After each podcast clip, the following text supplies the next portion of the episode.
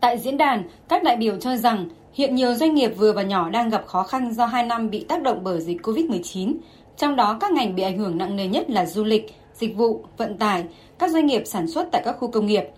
Năm vừa qua, đã có trên 100.000 doanh nghiệp phải đóng cửa, giải thể. Khảo sát chỉ số năng lực cạnh tranh cấp tỉnh của VCCI cho thấy, có tới 92% doanh nghiệp cho biết bị tác động tiêu cực bởi dịch COVID-19. Hầu hết các doanh nghiệp trong tất cả các lĩnh vực ngành nghề và các địa phương đều phải đương đầu với các vấn đề như khó tiếp cận khách hàng 60%, thiếu hụt công nhân chiếm 53%, mất cân đối dòng tiền chiếm 52%, đứt gãy chuỗi cung ứng 52%. Những khó khăn trong kinh doanh cùng với tác động của dịch đã khiến cho các doanh nghiệp thận trọng hơn khi xây dựng kế hoạch kinh doanh và điều đó cũng ảnh hưởng không nhỏ tới năng lực cạnh tranh của doanh nghiệp. Song song đó, quá trình toàn cầu hóa đang diễn ra hết sức mạnh mẽ, đặc biệt trong điều kiện Việt Nam đang tham gia các hiệp định thương mại song phương, đa phương. Vì vậy, việc cạnh tranh giữa các doanh nghiệp đang diễn ra gay gắt. Theo ông Trịnh Minh Anh, Chánh Văn phòng Ban Chỉ đạo Liên ngành Hội nhập Quốc tế về Kinh tế các doanh nghiệp, để nâng cao năng lực cạnh tranh, mở rộng chiếm lĩnh thị trường trong thời gian tới, các doanh nghiệp cần chú ý khai thác sự chuyển hướng thương mại, dịch vụ, đầu tư của các nước trên thế giới,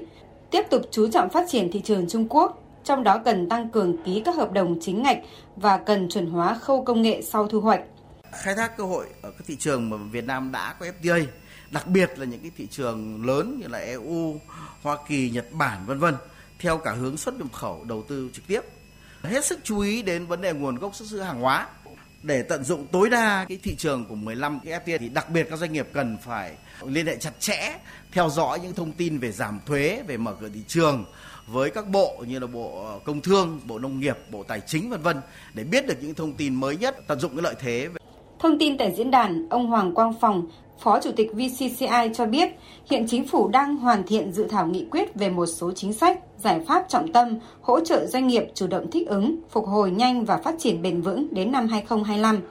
Qua đó, nhằm xây dựng doanh nghiệp Việt Nam mạnh cả về số lượng và chất lượng, trở thành lực lượng quan trọng đảm bảo tính tự chủ của nền kinh tế, đồng thời cho rằng bên cạnh sự hỗ trợ của chính phủ, mỗi doanh nhân doanh nghiệp cần sẵn sàng đối mặt với những thách thức, chủ động nắm bắt từng cơ hội đổi mới và sáng tạo. Ông Hoàng Quang Phòng nói: mỗi doanh nhân doanh nghiệp có phương án đón đầu xu hướng kinh doanh mới, xây dựng uy tín và thương hiệu của doanh nghiệp mình trên thị trường và khu vực và quốc tế, đồng thời đẩy mạnh chuyển đổi số và ứng dụng khoa học công nghệ, sẵn sàng đổi mới sáng tạo, đầu tư vào những lĩnh vực mới hiện đại, quan tâm đào tạo nâng cao chất lượng nguồn nhân lực và cấu trúc lao động để thích ứng và đón đầu các xu hướng mới của thị trường.